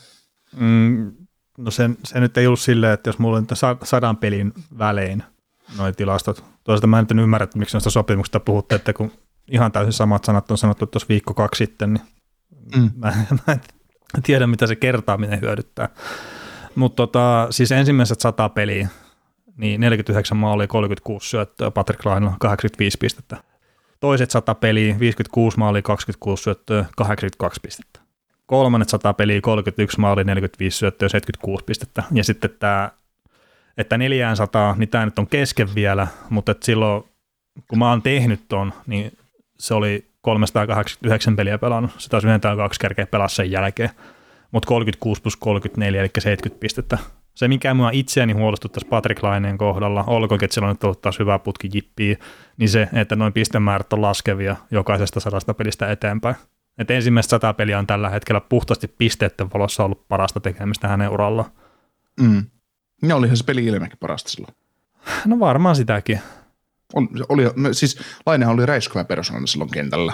Se, se oli aina uhka hyökkäyspäässä. Mm. Ja siis mulla on tämä Nikita Kutserostikin tässä, minkä mä sullekin laitoin näitä, näitä kuvia, mutta että siitä oli Twitterissä joku, että Nikita Kutsero oli koko ajan top 3 pelejä NHL siitä hetkestä, kun se on astunut NHL, niin on paska vitut on ollut. Et se, se, se, ei todellakaan ole ollut sitä. Et tietenkin, jos sä oot viimeiset kaksi vuotta seurannut NHL, niin sitten ehkä joo, mutta ei, ei sinne nyt, nämä Conor McDavidit ja muut, niin ne on ihan oma lukuunsa. Mutta ensimmäistä sata pidä Kutserovilla 26 maalia, 35 syöttöä, 61 pistettä. Toiset 100 peliä, 37 maalia, 39 syöttöä, 76 pistettä. Ja nyt tässä kohtaa on pelattu jo hei 100, 200 peliä NHL ja ei ole vielä piste per peli tahissa. Sitten muuttuu. Pelit 200 yhdestä 359 maalia, 61 syöttöä, 120 pistettä. Ja sitten 300-400, niin 40 maalia, 87 syöttöä, 127 pistettä. Tuossa on pikkasen erilainen trendi Nikita Kutserovilla ja Patrick Lainilla. Ja mua ei kiinnosta paskaakaan, että mitkä ne iät on. Mm. Että jos trendi menee alaspäin, niin se on huono juttu. Se on ihan sama, minkä ikäinen se pelaaja on. Se on ihan mm. sama, että onko se 16 vai onko se 27 vai onko se 97 niin kuin Joe Pavelski. Että se nyt pystyy edelleenkin toimittaa siinä. niin, nousevalla käyrällä. niin. niin. Joo. Mutta se ei sano sitä, että Patrick Laine voi nyt, että nyt se on pelannut hyvin ja jos se pystyy tuomaan sen pelinsä, niin joo, miksi ei.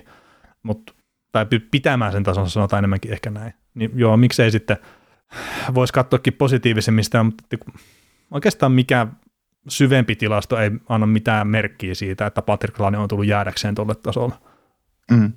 Joo, ei siis, kyllä mä tavallaan se, että jos kekäläinen tekee hänen kanssaan jatkosopimuksen, niin toivottavasti tekee sit vaikka sitten sen kolme kertaa kahdeksan tai kolme kertaa yhdeksän, sillä, sillä miljoonalla siinä vaiheessa mitään väliä, mutta en mä kahdeksaksi, en mä sitoista tätä pitkää sopimuksen tätä kaveria, en missään tapauksessa. Ja voi olla hyvin, että Patrick Laine ei ikinä saamaan semmoista sopimusta. Niin, no se voi olla. Mm. Ja siis, ei, mun, se, kun ei, sen, ei sen kuulu saada semmoista sopimusta. Niin. Ei, se, ei, se, ei se, jos Nikita Kutserov saa kahdeksan, kahdeksan kertaa, mitä se on, kahdeksan kertaa kahdeksan puolella, mikä se hänen soppari, jotain sen tyylistä, niin kaikkihan naurastaa, että mitä hemmettiä, että toihin otti alennusta, tuo kaveri. Mm. Et, ja kun sä tiedät, että siinä on eliitti laitahyökkäjä, mutta ei, Patrick Laine ei ole eliitti maalintekijä tässä sarjassa, se on kaukana eliitti laitahyökkäjästä, ja sitten kun sillä se maalinteko on se parassa se, minkä hän voi tuoda, niin ne on vaan ongelmia. Niin. Ja siis to, to, toivotaan totta kai, että se pystyy pelaamaan paremmin. Mm. Ja että se pystyy parantamaan, että ei Suomella ole varaa tuon tason talenttia menettää. Että se on vaan fakta. Ja siis se laukaus, mikä sillä on, niin jos se pystyisi pelaamaan voittavaa jääkiekkoa, ja nyt puhutaan ihan puhtaasti laukaisuhallinnasta ja kaikesta muusta tämmöistä, ei puhtaasti pelkästään maalin tekemisestä, niin jos se pystyisi pelaamaan voittavaa jääkiekkoa, jos 50 prosenttia sitä ajasta, mitä se on jäällä, niin se olisi lähellä sitä eliittiä hyökkäyksellisesti. Mm. Mm. Mutta kun ei ole vielä näkynyt sellaista, paitsi ehkä tulevassa kaudella ja toisella kaudella. No mutta tämä on hyvä. Hyvä ottaa tähän loppuun tämmöinen. Saa pahoittaa mieltä. Ja siis, hei, mä, niin, siis mä, mä, sanon vielä sen verran, että siis Patrick Lainehan on siitä vittumainen pelaaja. Et se on ihan sama, mitä siitä sanoo, niin joku pahoittaa mielessä. Mm. Et jos, sitä, jos, jos, sä, jos sä menet sanoa siitä epähuomiossa sille, että se teki kaksi maalia, mitkä se on sattunut ihan oikeasti tehdä edelliseen peliin, niin joku on sille, että no vittuako te fanitatte siellä sitä. Sitten jos sitä sanotaan, että no hänen edistyneet tilastot on huonot, mikä pitää faktan, niin sitten pistetään joku yksittäinen highlight siitä, että miten se veivaa jonkun puolustuksen solmuja ja tekee maali. No joo, kiitti. Ei sillä ole mitään merkitystä sen kanssa, että sen tilastot huonot on silti kuitenkin. Mm. Ja sitten jos se tekee kerran puoleen vuoteen semmoisen purehdusmaali, niin niitä ei tule kuin kaksi sitten kauden aikana. Mm. Et- Kahdeksan vuoden aikana näet 16 kertaa. Ja siis tämä on vaan, että se on ihan sama mitä siitä sanoo, ja siis ei, meillä kummallakaan varmaan mitään kummempaa syytä vihata Patrick Lainta tai mitään muuta kappelaajaa. Mm. Mutta se on Juu, ihan sama, ei. sanotaan me niin tai näin, niin joku ottaa sitä herneen enää. Ja Mm. siis mä oon ihan valmis siihen, että me ei puhuta koko pelaajasta enää ikinä tässä podcastissa. Kanseloidaan Patrick Laine. se voitti Artrossi ja Maurice Ricardi samalla kaudella ja Arta siihen ei ole kuullutkaan tämmöisestä pelaajasta. niin käsitellään, käsitellään häntä jollain, jollain tota toisella, toisella nimellä vähän niin kuin joku tyyppi. Että, Mm. Se joku Ai, valmentaja siellä. niin. Who cares? Ketä kiinnostaa? ei kiinnosta. Joo. Mutta t- siinä on maanantaiksi aiheita ja se on varmaan hyvä hetki päättää tämä jakso. Eiköhän tämä on hyvä hetki päättää. Kaikille tulee paha mieli. Mutta hei, Hei. kiitoksia tästä ja palataan taas varmaan keskiviikkona asiaan. Kuuntelit näköjään sitten ihan loppuun asti. Veli ja Niko kiittää. Ensi kerralla jatketaan. Kaukosella laidalla podcast. Suomen suosituin autovakuutus auttaa vuorokauden ympäri, ympäri Suomen. Osta autovakuutus nyt osoitteesta lähitapiola.fi ja voit voittaa uudet renkaat. Palvelun tarjoavat LähiTapiolan alueyhtiöt. LähiTapiola. Samalla puolella.